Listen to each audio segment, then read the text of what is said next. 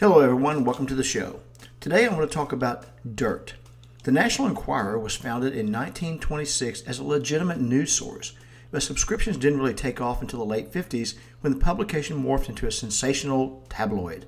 It seemed the National Enquirer had found its niche. Why is there an appetite for getting dirt on the famous people's lives?